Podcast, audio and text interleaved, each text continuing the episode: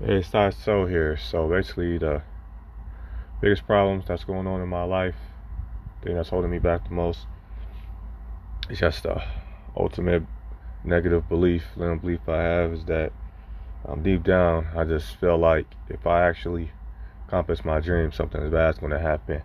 It's something that's been really, really hard for me to shake.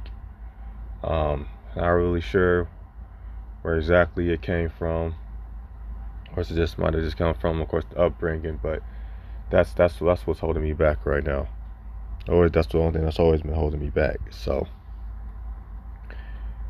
I got to figure out a way to overcome this. So at least the first thing is, I have a problem and identifying it. Now I got to find some way to push through it. So that's the ultimate thing right now that's hurting me. It just how it feels. I have this belief that if I actually go through and accomplish what I'm trying to accomplish here, something bad is going to happen.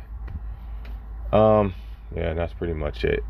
I'm going to try to find a way to work through and get past it, but that's what's going on.